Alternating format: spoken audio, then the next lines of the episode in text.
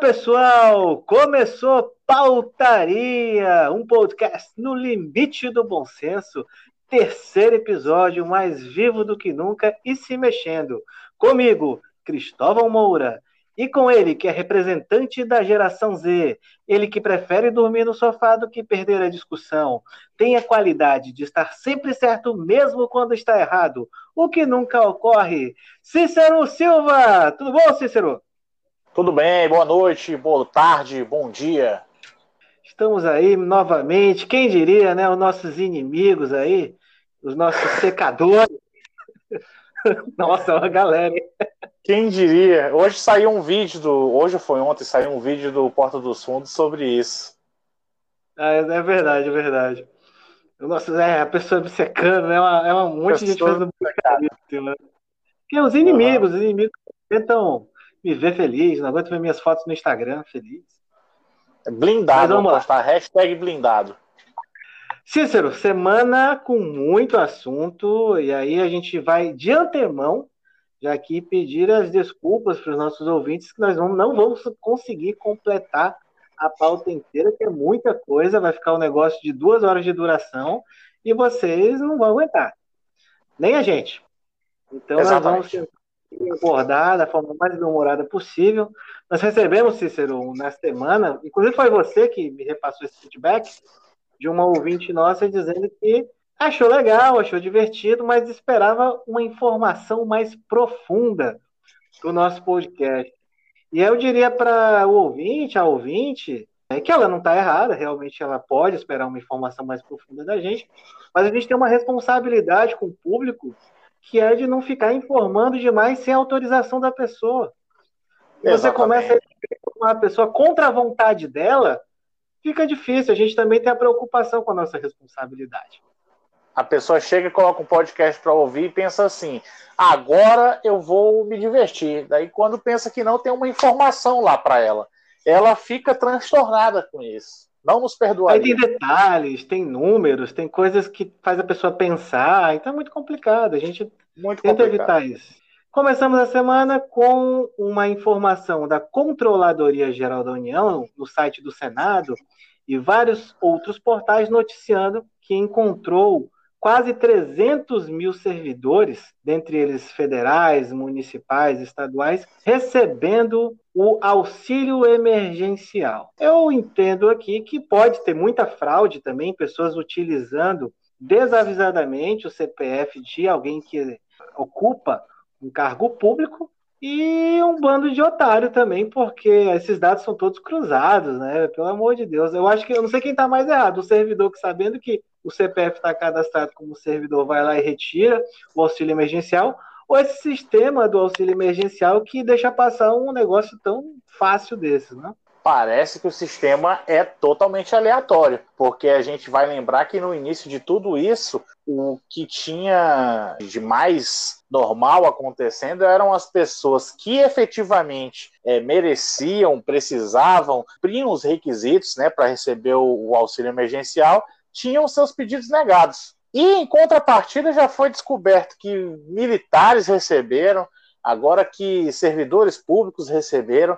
Então, assim, a gente não sabe se o sistema ele está programado para fazer errado ou se efetivamente ele age aleatoriamente. E o mais interessante, num desses portais de notícia, havia um caso, vários casos, na verdade, de servidores que descobriram que eram servidores. Então a pessoa tinha tido o CPF utilizado para ser fantasma num gabinete de parlamentar, não sabia, tinha retirado o auxílio emergencial e depois se descobria, nossa, eu sou servidor do gabinete do deputado fulano de tal. Era preferível a primeira fraude. Não, é uma fraude muito menos danosa, né? Olha, é, é, engraçado porque assim, a gente precisa ressaltar, porque senão fica parecendo também que o auxílio emergencial está favorecendo só vagabundo e tudo mais, quando não é verdade. Apenas meio por cento dos beneficiados são esses servidores. No geral mesmo, o que está acontecendo é que está faltando mesmo auxílio para quem efetivamente precisava. Agora, não deixa de ser cômico, né? Realmente a gente não entende como é que isso passa dentro do sistema, a gente realmente não, não, não, consegue entender, não consegue imaginar. Por isso eu fiz aquela primeira ressalva que a culpa primeira é do sistema, que é uma fraude muito óbvia, é um cruzamento uhum. de dados elementar, eu diria, até pela declaração de imposto de renda você consegue facilmente detectar isso. Me parece que eles estavam tentando provocar esse erro aí para depois dizer que o sistema foi utilizado para fraude, para posteriormente dizer que o auxílio emergencial era, era uma fonte de corrupção. Porque tudo o pessoal tenta jogar para esse negócio do famigerado combate à corrupção. A missão prioritária dada pelo excelentíssimo presidente Jair Bolsonaro foi clara: o fim da impunidade da grande corrupção impressionante, é realmente tudo, tudo acaba descambando nesse mesmo lugar. É, o, o, programa, o problema principal do Brasil não é desigualdade, não é educação, não é saúde, é a corrupção que corrompe todos esses problemas. Se existe problema na, na educação, é, é corrupção se existe problema na saúde, é a corrupção. Não existe problema de, de, gestão, de má configuração das coisas, nada, é só corrupção. O problema geral do Brasil é esse, na cabeça de muitos. Com base nisso, né, tentaram eleger um notório incapaz. O tocante, é isso aí. Mas que conseguiu atrair para si uma fama, uma falsa fama de honesto para tentar resolver esse problema e, como esperado, deu completamente errado. Como avisado, esperado, telegrafado, previsto, todos os sinônimos aí que a gente puder utilizar. E essa semana também tivemos a posse do novo ministro da Educação, o sucessor da cadeira na qual sentou o traseiro de Weintraub. Como é que é o nome dele? Adamor Weintraub? É, Abraham Weintraub. Abraham. Abraham Weintraub. Abraham Weintraub. E o seu antecessor, que era o Vélez Rodrigues, né? a gente até esquece que teve esse, essa galera lá. Esse é um pastor. Pastor Milton Ribeiro tem um currículo aí interessante para o cargo que ocupa, já foi reitor da Universidade Mackenzie de São Paulo, já tentou ali uma estratégia mais de um discurso light. Eu acho que ele viu muitos vídeos do Felipe Neto e começou a jogar opiniões óbvias, mas que hoje em dia são diamantes no, no meio desse, desse lamaçal todo. Ele reconheceu, por exemplo, que o Estado é laico, ele disse que tem que haver o diálogo, sim, entre os acadêmicos e os educadores. Então é. ele acabou, só faltou dizer que a Terra não é plana. Ele tá pronto para causar uma revolução no governo Bolsonaro. É temerário, eu diria assim, porque é um cara que daqui a pouco ele vai dizer que o nazismo é errado. Vai dizer que o nazismo é de direita, mas enfim. O que é impressionante nessa história do pastor Milton Ribeiro, o Miltinho Paz e Amor, que a gente pode chamar aqui, é que durante a semana né, da, da, da, sua nomeação foram resgatadas, como acontece com todo mundo né, que está sujeito aí ao escrutínio do, da opinião pública, foram resgatadas algumas falas polêmicas dele. Um adendo aqui, esse amigo ou amiga que está pensando em integrar algum ministério no governo, já vai apagando aquela foto esquisita ali na sua rede social, aquele post não muito bem compreendido, porque vai vir à tona. Inclusive, se você quiser ir para o BBB, faça a mesma coisa, porque pode dar muito ruim no futuro. Mas, é um cargo tão importante quanto de ministro de Estado. Eu diria mais, porque, vamos lá, no início dessa pandemia, a gente teve o BBB como uma atração nacional para qual todos estavam olhando, torcendo, que já é muito mais do que a gente faz pelo governo, né? Eles já perderam totalmente o crédito, a gente já não dá mais nenhuma confiança, já não tem qualquer expectativa e estamos comemorando o fato do ministro da Educação ser minimamente razoável. Então, assim, hoje a pessoa que entra no BBB, ela tem muito mais credibilidade do que uma pessoa que entra no governo Bolsonaro. Quem escolhe as pessoas que vão para o BBB é o Boninho que está dando certo aí para a empresa que ele trabalha há anos. Já o quem escolhe os ministros é o Bolsonaro, que aí a gente já não pode dizer a mesma coisa, né? E se for ele mesmo que escolhe, porque geralmente é uma outra pessoa, um Olavo de Carvalho, uma outra pessoa que indica as pessoas para ele. Já pensou um BBB com escolhas de Olavo de Carvalho e Bolsonaro? Como é a Fazenda. a Fazenda, é verdade. É a Fazenda. Esse reality show já existe. A gente falava sobre o pastor Miltinho Paz e Amor, teve essas falas resgatadas durante a semana. Ah, é impressionante porque alguns colegas conservadores ficaram naquela assim, não, mas estão julgando o cara porque ele é cristão. O pastor teve a pachorra de dizer que estavam ensinando sexo sem limites na, nas universidades. Que os ele métodos contraceptivos. Falou? Não, mas ele, mas ele falou em outro contexto, né? Não agora, enquanto ministro. É o resgate do passado dele. Disse que nas faculdades se ensinava sexo sem limites. ou seja, que não há limites para o sexo. Se você ama uma criança, transa com uma criança. Se você ama com um casado, transa, transa com casado. Basicamente esse tipo de raciocínio, e que os métodos contraceptivos ajudavam nesse tipo de raciocínio. É uma loucura e não é uma loucura cristã. É uma loucura simplesmente loucura. Então, assim, não é que ele está sofrendo um preconceito pela sua fé é porque falou besteira no passado. Agora, é de se elogiar que, diferentemente da Damares, que também foi criticada quando assumiu por conta de posicionamentos antigos, muito polêmicos, a partir do momento em que ele se viu neste cargo, ele mudou o discurso, está tentando trazer as obviedades que o Felipe Neto diria, está tentando efetivamente dialogar com as pessoas, está tentando mostrar preocupação com a educação e não com nenhuma pauta ideológica, nada desse gênero. Então, assim, parabéns por fazer o mínimo. Agradecemos. Isso já é muita coisa, o mínimo. Mas, além de tudo que você falou aí, é uma mentira esse negócio de que na universidade se ensina sexo sem limites.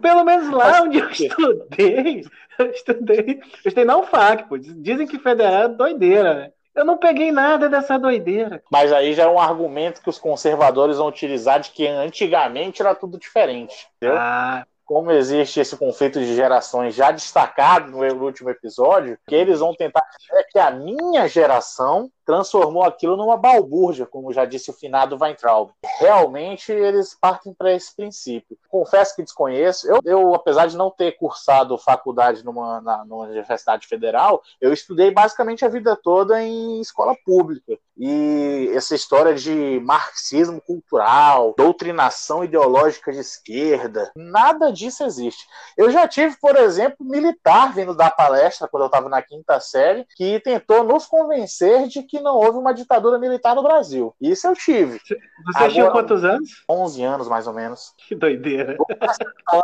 Mas é impressionante. A construção, isso que as pessoas que parecem nunca pisaram numa escola, é assustador. É, a construção de, de, de, uma mentalidade de um aluno, ela não se constrói em um ano. Não é um ano que um professor esquerdista passou falando para ele que tal coisa é assim, que ele vai formar essa convicção pro resto da vida. Somos seres humanos em construção, tem vários professores, tem várias correntes, cada ano passa por uma situação diferente, e tem a família, tem a sociedade civil, tem as igrejas, tudo isso ajuda a formar é, a cabeça do, do cidadão. Então, isso tudo partindo do pressuposto de que o aluno presta atenção no professor, né? O que em tempos de celular, smartphone e tudo mais, já é uma coisa defasada, né? Então, assim, realmente a gente escuta todo tipo de abobrinha em relação à educação, mas o pessoal não sabe que o que falta realmente para professor é giz, pincel, apagador, falta material, livro didático novo. Esperar que o ministro possa fazer o mínimo aí. Vamos lá, ministro, faz o mínimo para nós aí que já tá bom demais, já tá muito melhor que os antecessores. Cícero, mais uma semana difícil para a família Bolsonaro. Portais da Globo, UOL, Not Intercept, tudo, todos os portais noticiaram que a ex-esposa de Bolsonaro comprou ali 14 imóveis enquanto casada com o atual presidente. Boa parte deles em cash, em dinheiro vivo ali, nota em cima de nota. Oncinha, garoupa. Acho que era de oncinha para cima, né? Não ia ter trocado é, para isso. E pelas investigações também, as denúncias de que o Flávio Bolsonaro, sempre ele, possui aí um império de 37 imóveis, um grande investidor do ramo imobiliário todo mundo passou pela escola de compra e venda do Queiroz. Queiroz ele já tinha dito que ele fez fortuna sendo garageiro, comprando e vendendo veículos, comprando e vendendo imóveis. Eu sou um cara de negócios. Eu, fa eu faço dinheiro, eu faço assim, compro, revendo, compro, revendo.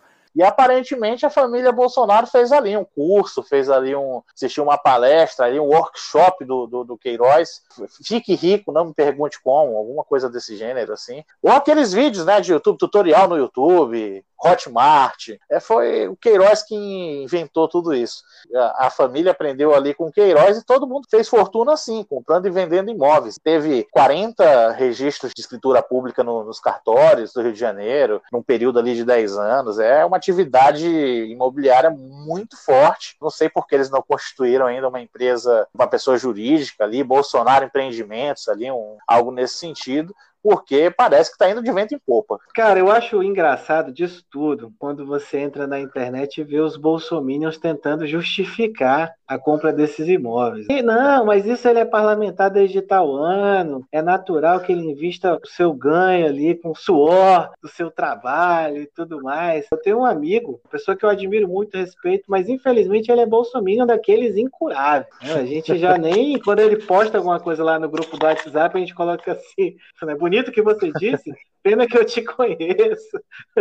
Mas ele é insistente, ele, e claramente ele pega as informações dos grupos bolsonaristas, que tem aquele do gabinete do ódio e tudo, e faz, tem a, a pauta do dia. Né? E a pauta daquele dia era defender o, o presidente da República de qualquer é, respingo dessa acusação. Então o argumento, a linha de raciocínio criada foi essa. E aí ele indagou um outro colega que provocou, que é um servidor público que recebe um bom salário e tudo. E aí ele disse que tentou fazer a comparação. Você é servidor público há, há sei lá, 15 anos, e você tem, tem imóveis também. Então, falou, pô, o cara tem dois, bicho. Um eu tô parcelando ainda na caixa. O negócio tá tão Financiamento ali todo. A caixa tá me escorchando nos juros ali, você, é, você com essas coisas. Aí o cara tá falando de 14 imóveis só da mulher, mas 37 do filho, mais do que a gente não sabe, isso no Rio de Janeiro. Mas o que eu queria ressaltar aqui também era a ausência do Carlos Bolsonaro nesses empreendimentos não foi ressaltado em nenhum lugar imóveis em nome de Carlos Bolsonaro. Ele é o playboy sustentado pelo pai até hoje. O Carlos Bolsonaro, Carluxo para os íntimos, e agora todo o Brasil já é íntimo de Carlos Bolsonaro, ele é aquele cara que você está ali todo mundo reunido, na família deve devia estar reunida lá, armando os esquemas, quem pega isso, quem pega aquilo, e ele queria participar, claramente ele ia estragar tudo, e dava um papel e uma caneta e dizia, tá aqui, Carluxo, vai desenhar um negócio bem bonito pro tio. E ele ia lá e desenhava, e assim nasceu o gabinete do ódio. Certamente foi isso que aconteceu. Certamente foi isso que aconteceu. O gabinete do ódio nasceu das pessoas tentando colocar ele de lado, escanteado, e aí ele fez uma coisa importante ali pro, pro governo do pai dele. Cícero, o fato mais comentado da semana, de verdade, e aí eu me penitencio porque eu fui muito apressado, queimei a largada, quando eu disse lá atrás, acredito que tenha sido no primeiro episódio, que eu estava aliviado. Quando surgiram esses primeiros episódios de, de respeito aos guardas municipais, aos vigilantes sanitários, enfim, gente que não quer colocar uma máscara em lugar público. E falei naquela ocasião que estava aliviado por não ter nenhum colega advogado ou ninguém da área do direito. Na semana seguinte veio o filho de um procurador que disse que, é, não sei se é do Estado, se é da República, se é do município, se é federal, se é do trabalho, mas disse que ia demitir o guarda municipal lá, a pessoa da vigilância sanitária. E com requintes de crueldade, o desembargador Eduardo Siqueira, do Tribunal de Justiça de São Paulo, humilhou um guarda de trânsito. O que eu disse? Um guarda de trânsito. E como é que é? Guarda municipal. O que eu disse? Guarda de trânsito. Como é que é? Guarda municipal? O que eu disse? Ai, cale-se, cale-se, cale-se, cale-se, você me deixa louco! Tu rasgou a multa que ele tinha aplicado. Disse que o rapaz era analfabeto. Enfim, uma série de absurdos. Tentou dar carteirada, ligar para o chefe dele. Um negócio assim surreal. Você começa a ter vergonha alheia, depois você se revolta, depois você quer encher aquele cara de porrada. São várias sensações. Assim. Não, é impressionante ali que o desembargador ele vem com um argumento juridicamente tosco que é decreto não é lei. E aí eu fico pensando assim, juridicamente falando, se é lei ou se não é, se ele vê ali eventual inconstitucionalidade, algum problema na, na norma, a gente vai utilizar aqui o mesmo tratamento dado lá ao engenheiro, que não estava numa obra e não era para assinar nenhuma uma RT. Ele foi instado a se manifestar sobre a constitucionalidade do, do decreto. Ele tinha ali que estar tá fazendo juízo de valor sobre a norma. É, se não caiu, vamos dizer assim, o decreto, se não houve ali nenhum julgamento de que ele atingia alguma inconstitucionalidade, ou ele era ilegal por algum problema de forma ou conteúdo, o que, que ele iria argumentar dizer que o decreto não é lei? É a típica coisa ali que você fala ali quando tá todo errado e quer tentar argumentar, não, vou enrolar o cara na conversa, ele vai ver ali que que eu entendo de direito e vai me, vai me liberar, etc, etc, etc. É é ridículo assim para o desembargador de todos os problemas que, existem né aí que existe uma falta de humildade existe uma canalice existe uma tentativa de carteirada existe tudo mas existe também uma deficiência cognitiva existe uma deficiência jurídica existe é, tudo de ruim que, é um misto de sentimentos, dá vontade de agredir mesmo, mas eu não sou disso, eu sou um ser humano renovado e, e se fosse outro tempo, Felipe Melo falando, se fosse outro tempo eu tinha dado logo um socão, mas agora eu sou, sou um ser humano renovado, Jesus me transformou e eu não faço mais isso. É, é digno de registro que o Tribunal de Justiça de São Paulo emitiu uma nota repudiando a atitude do desembargador, reiterando a necessidade de observância das normas de prevenção ao Covid-19. Então, pelo menos aí a instituição não encobriu qualquer coisa, abriu um procedimento disciplinar na corregedoria, mas o CNJ já avocou, avocou o processo e vai tratar diretamente do tema, e nós aguardamos aqui o que vai acontecer. Mas, obviamente, vindo à tona esse caso, já levantaram outras polêmicas envolvendo o desembargador Eduardo Siqueira, não era a primeira vez que ele tinha desacatado um guarda municipal. E aí tem relatos, por exemplo, de abuso de autoridade dentro do Tribunal de São Paulo, de respeito a servidores, que ele chegou a gritar com uma copeira do Tribunal de Justiça de São Paulo porque ele queria um suco de morango, só que não era a época de morango. Então ele estava ali. É... Transtornado. E deu, deu aquele.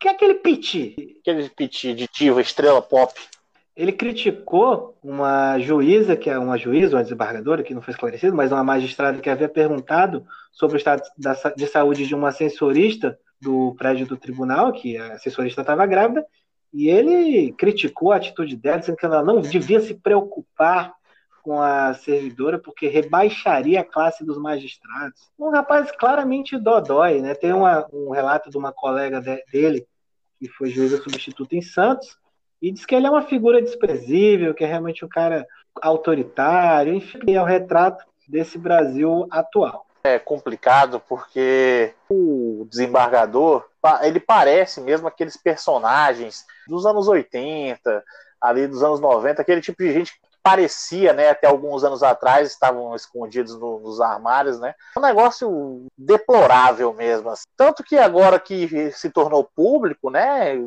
veio essa enxurrada de informações. É um cara que distrata todo mundo, que só pisa no chão porque é, não consegue voar. Realmente, aquele complexo de Deus que se fala muito aí de alguns colegas no meio jurídico, ele é real. É, a gente infelizmente ainda tem alguns que nada mais são que servidores, né? Servidores do Poder Judiciário, mas que não, não tem essa consciência, esse espírito público, de se portar como quase uma, uma entidade virtuosa. Porque para a gente confiar no, no Poder Judiciário, para confiar na política, essas pessoas que ocupam cargos de decisão, elas deviam dar exemplo de, de, de, início, assim, se portar publicamente de forma exemplar, porque são fa verdadeiros faróis para a sociedade e, infelizmente, não, não se comportam como tal. É, serão aquelas pessoas que deveriam dar o exemplo, e aí começando lá desde o presidente da República, com aquele monte de atitudes incentivando a população a desrespeitar todas as medidas preventivas,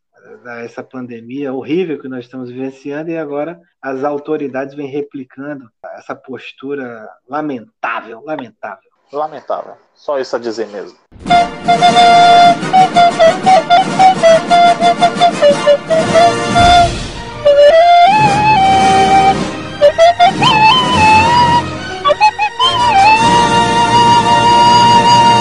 Cícero, agora é o momento mais esperado do podcast. O momento que tem dado mais feedbacks. É o momento que a gente trata dos assuntos menos relevantes, mas por algum motivo é o que dá mais, mais feedbacks.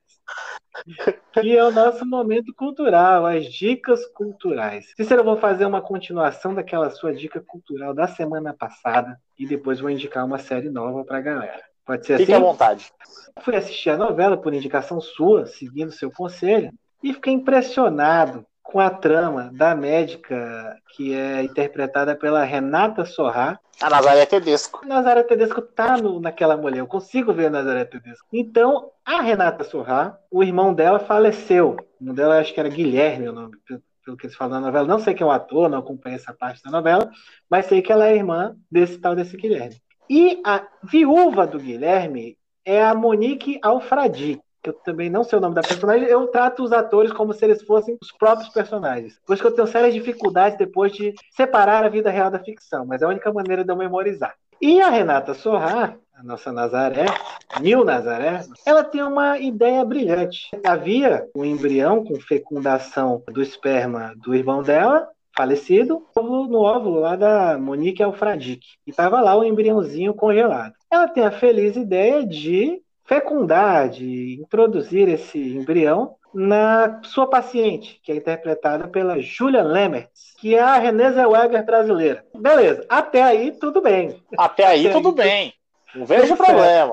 Depois de um tempo, a secretária do consultório da Renata Sorrá, não sei quem é a atriz também, mas todo o consultório é essencial para as novelas que tenha, ela tem que ser fofoqueira. Se ela for ética, não tem trama, a novela não anda, então ela tem que dar sempre com a língua nos dentes. Isso é muito importante. E ela deu com a língua nos dentes para Mônica Alfradique. Ó, Mônica Alfradique, é o seguinte: a doutora Renata Sorrá, ela fecundou ali o seu embrião com o seu falecido aí, o Decujos, na fulaninha de tal. E a Mônica Alfradique, ela acaba tendo um filho surpresa.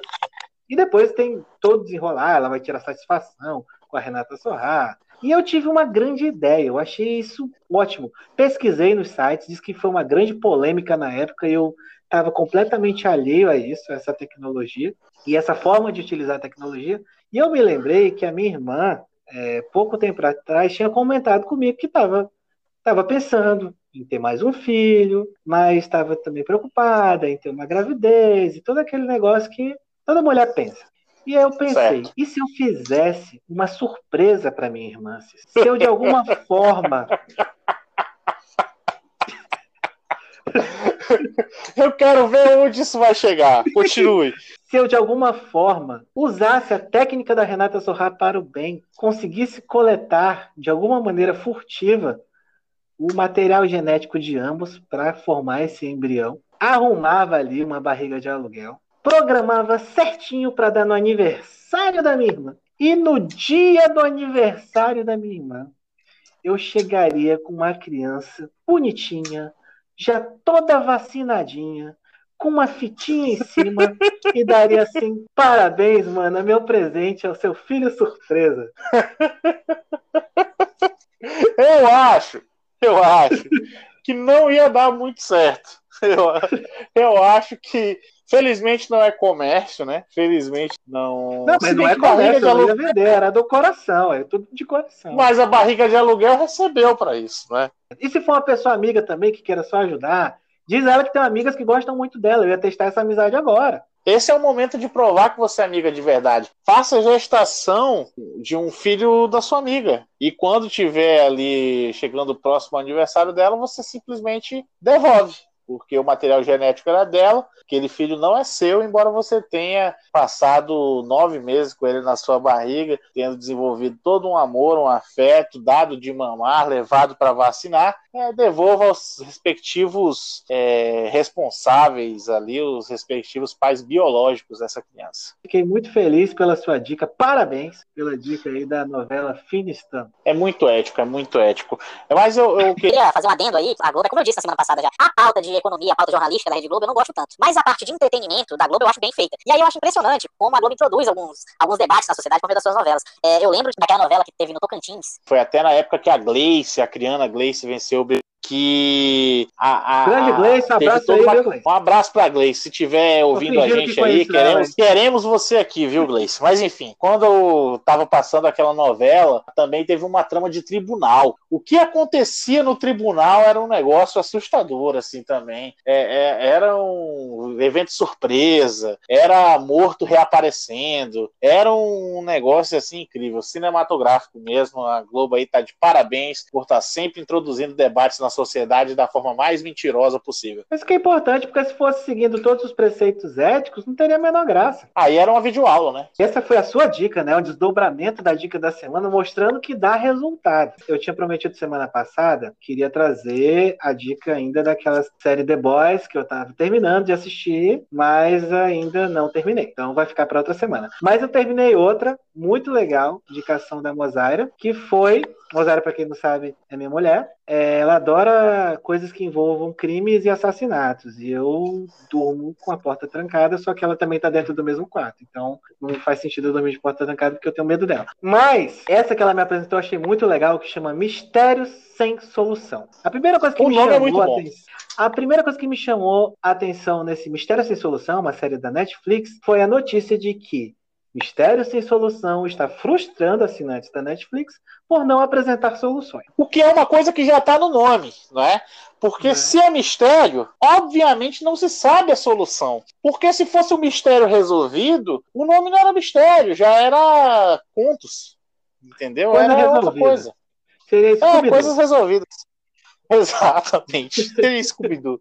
O que me frustrou de cara, e aí desdisse totalmente o que essa notícia mentirosa, fabricada por algum site aí de gabinete do ódio, gabinete da fake news, não sei o que foi aí, que não tem nada de sem solução. Eu desvendei de cara o primeiro mistério. O primeiro mistério é o seguinte: o cara foi encontrado morto dentro de um edifício e havia um buraco lá em cima do edifício. Então, a tese é de que ele teria se jogado desse edifício. Qual foi a primeira coisa que os investigadores acharam estranho e que levou eles a ficar em dúvida se ele teria ou não caído daquele ponto, para dizer que a cena teria sido montada? Eles encontraram um celular Nokia, 30, não sei se era 3310 ou 3320, e o celular estava intacto. E eles acharam aquilo estranho, sendo que um celular Nokia intacto, depois de uma queda de, sei lá, 40 metros, é a coisa mais normal do mundo. É, Tá. basicamente isso aí é uma terça-feira. Tava na cara deles o tempo inteiro. O cara caiu mesmo dali, daquele negócio, o celular tá intacto porque ele fica intacto. É da natureza daquele celular. É da natureza dele.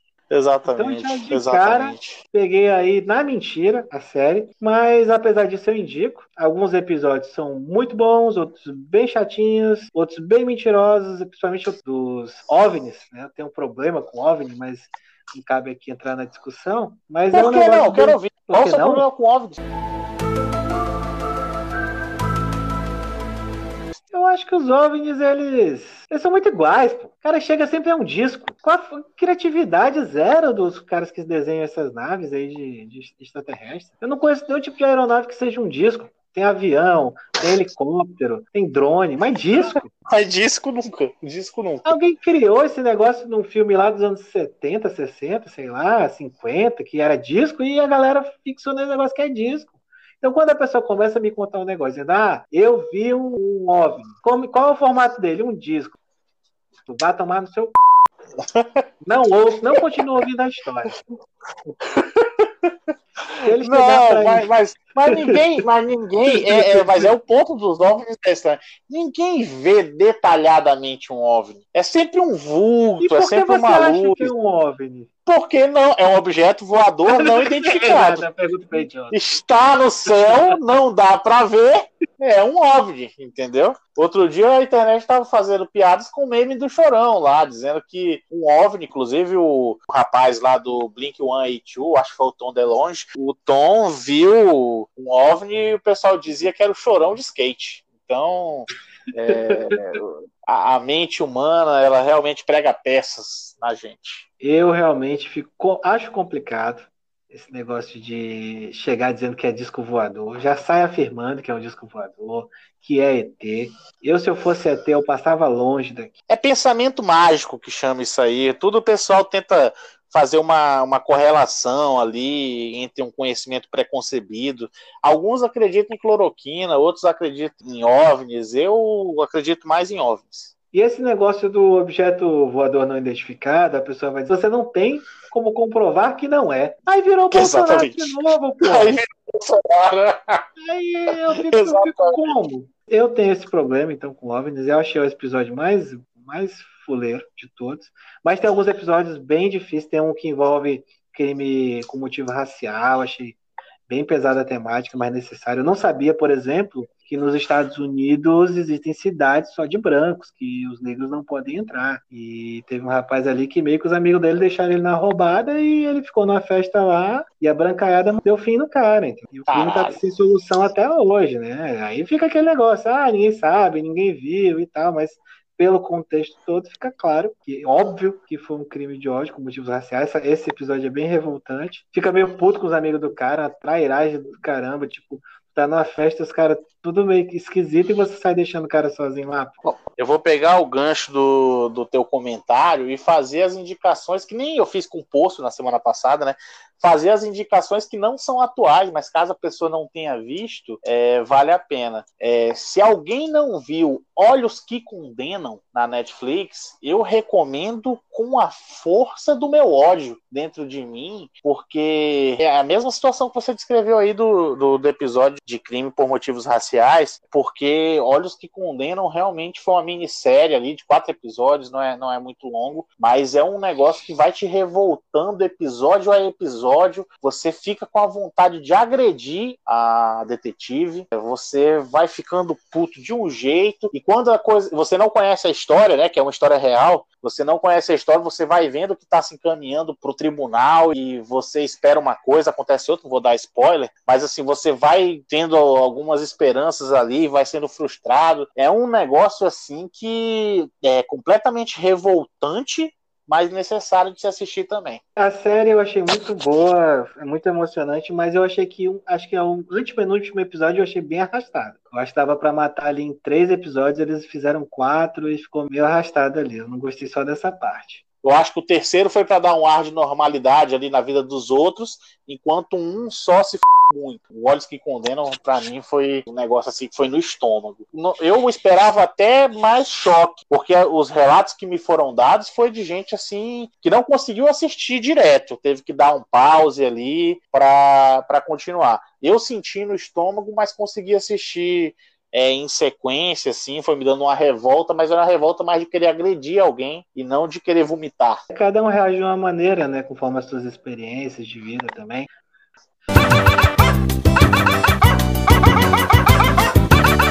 Você conhece o cachorro da raça Pinscher? Cícero? Conheço, é um cachorro ali que ele é pequeno e invocado. Ele é basicamente ali um curirim do mundo animal. É um cachorro ali pequeno e raivoso, puto.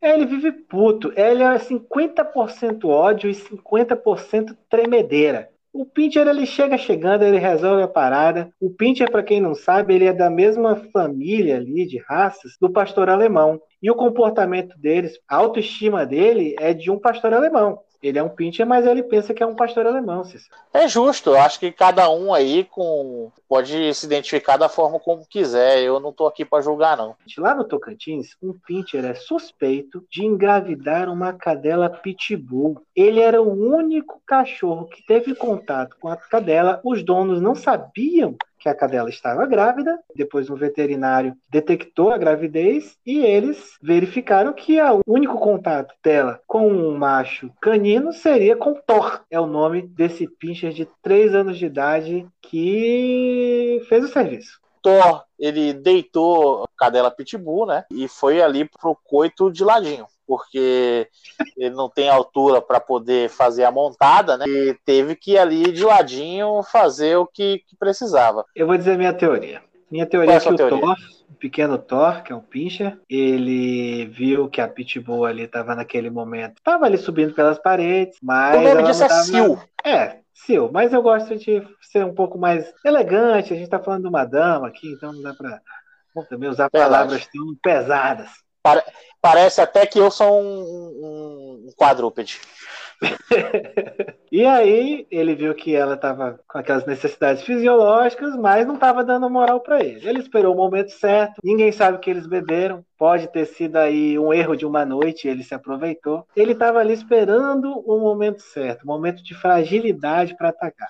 Jogou um paparico, disse que ela tava bonita. Ela, ah, eu tô gorda. Não, você tá linda, meu amor. Sempre, sempre te admirei e tal. Papinho vai, papinho vem. Ah, mas não dá, não, deita aqui. Beijinho no pescoço, lambidinha na orelha. E aí foi, pai. Deitou no lado, do lado ali do. Como diz o cara do, do de férias com ex, né? Deitou do lado do novo, é o famoso game over.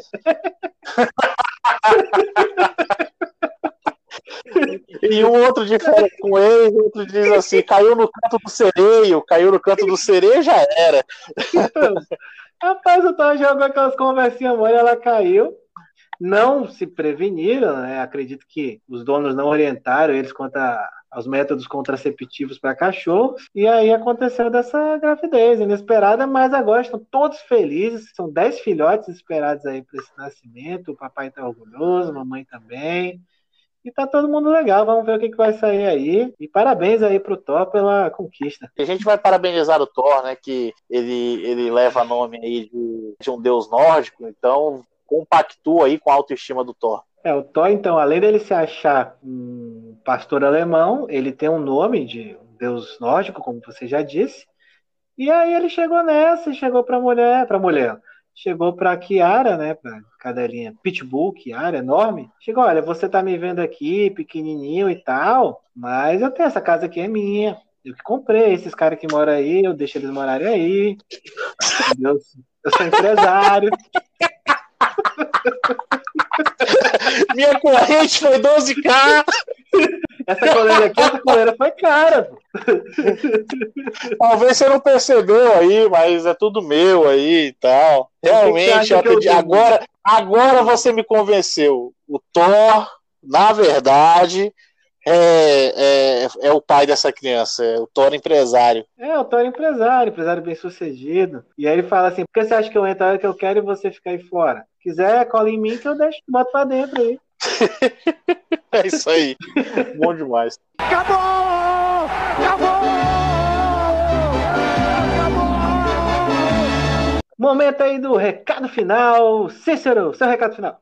Ah, eu queria agradecer aí o feedback da galera, é, citar aí os nossos ouvintes que deram feedback, a Valkyria falou aí com a gente durante a semana, é, a Lara Flor, minha amiga, na Irlanda, nosso podcast está sendo escutado na Irlanda, e eu posso provar, porque tem lá no nosso, no nosso Mas ele aparece nossos... legendado? Não, é aparece legendado. é, é ótimo, é ótimo. Tem o, tem os subtitles lá.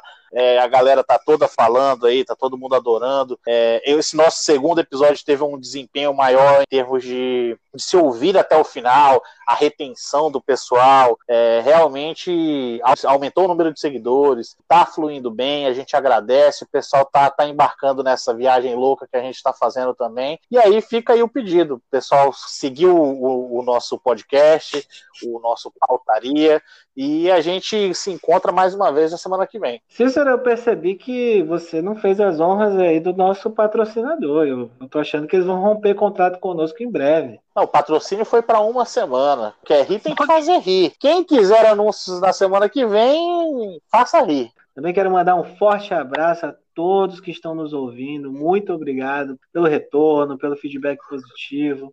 Gente que eu imaginava que nunca ia parar para ouvir um negócio desse, disse que gostou. Isso nos deixa muito felizes, óbvio, e dá, dá o combustível para a gente continuar. Não, e ontem eu já até passou meu recado final, mas eu vou pegar o seu gancho para poder fazer uma informação. Ontem à noite, ali, beirava ali às 11 horas, e eu recebi uma mensagem de uma pessoa no Instagram, uma mulher, mandou um oi.